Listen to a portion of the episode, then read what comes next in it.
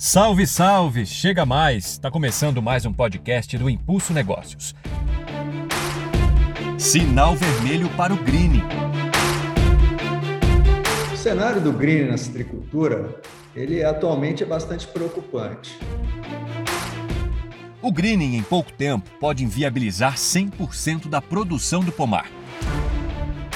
A doença está presente em 43 milhões de árvores laranjeiras do cinturão citrícola de São Paulo e Triângulo Sudoeste Mineiro, configurando um percentual de 22,37% de plantas de citros contaminadas. Por causa disso, é muito importante, então, que todos os esforços sejam colocados no combate a essa terrível doença que afeta os pomares citrícolas. Quais são os pontos que merecem total atenção dos produtores e que são decisivos para o seu controle? É o que vamos ver hoje, aqui no Impulso Negócios. Fique ligado!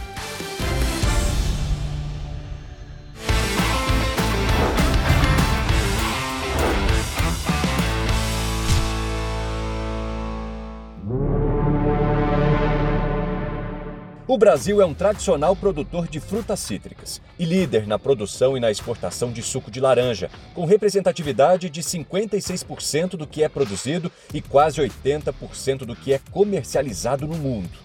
Anualmente, a citricultura movimenta 14 bilhões de dólares, recolhe 190 milhões em impostos e gera em torno de 200 mil empregos diretos e indiretos no país. Infelizmente, esse potencial econômico está ameaçado pelo greening, como conta o professor da Exalc, João Roberto Lopes.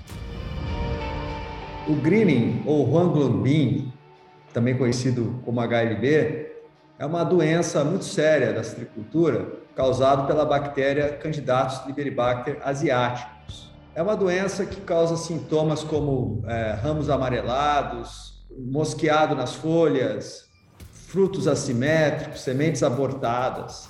E entre os prejuízos ocorre queda de frutos e o principal que altera a, qualidade do suco de laranja.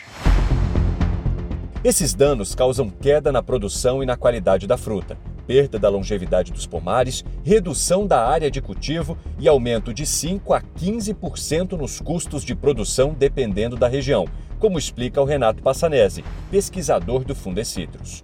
O greening hoje é considerada a principal doença da citricultura mundial. Em vários países onde ela foi presente, ela causou o colapso da indústria citrícola desse país. Aqui no Brasil, embora ela ainda esteja sob controle, ela tem aumentado nos últimos anos. É uma doença que, uma vez que a planta está infectada, ela não tem cura e ela se dissemina rapidamente. Então, toda atenção hoje, né, ela é praticamente a prioridade número um dos esforços de sanidade na citricultura.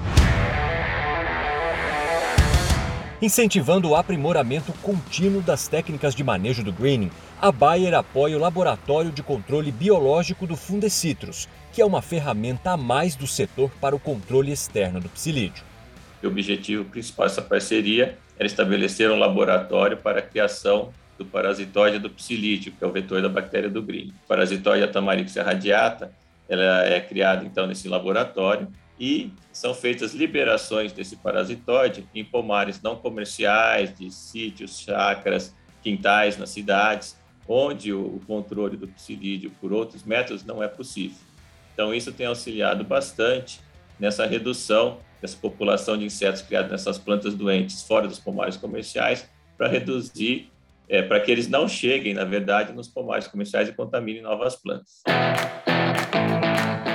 Segundo o manual do greening disponibilizado pelo Fundecitrus, são 10 os mandamentos para obter sucesso no controle da doença. Então, papel e caneta na mão, produtor. Vamos às dicas. Primeira, planeje o local do plantio. Opte por regiões que não apresentem histórico da doença. Dica número 2. Plante mudas sadias e de qualidade. 3. Acelere o crescimento e a produtividade das plantas com práticas como adensamento, adubação, irrigação, plantio de mudas com pernada e tratos culturais adequados. 4. Faça um manejo intensificado na faixa de borda, com pulverizações mais frequentes de inseticidas feitas em intervalos de 7 a 14 dias, dependendo da incidência do inseto. Dica número 5.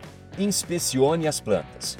6. não deixe de fazer a erradicação das plantas com sintomas, seguido de aplicação de herbicidas para evitar brotação. 7. Monitore o psilídeo, com armadilhas adesivas amarelas e inspeção visual. 8. Controle o psilídeo. 9.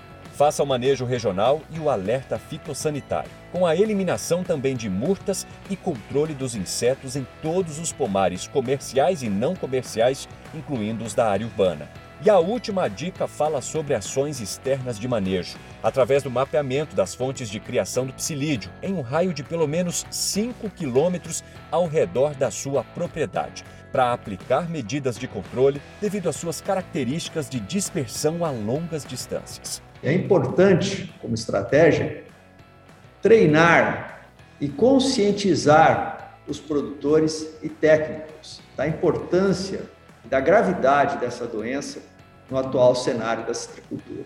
É importante que eles conheçam as formas mais adequadas de controle da doença e que implementem essas medidas é, no momento certo.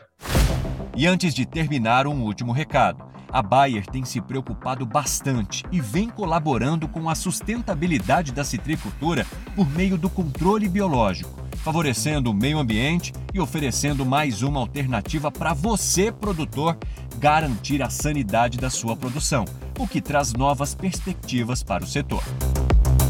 O Impulso Negócios que falou sobre o greening, o terror do citricultor, vai ficando por aqui. Se você gostou do nosso conteúdo, inscreva-se em nosso canal, deixe seu like, ative o sininho e comente. Sua participação é muito importante. Obrigado pela companhia. Até a próxima. Tchau.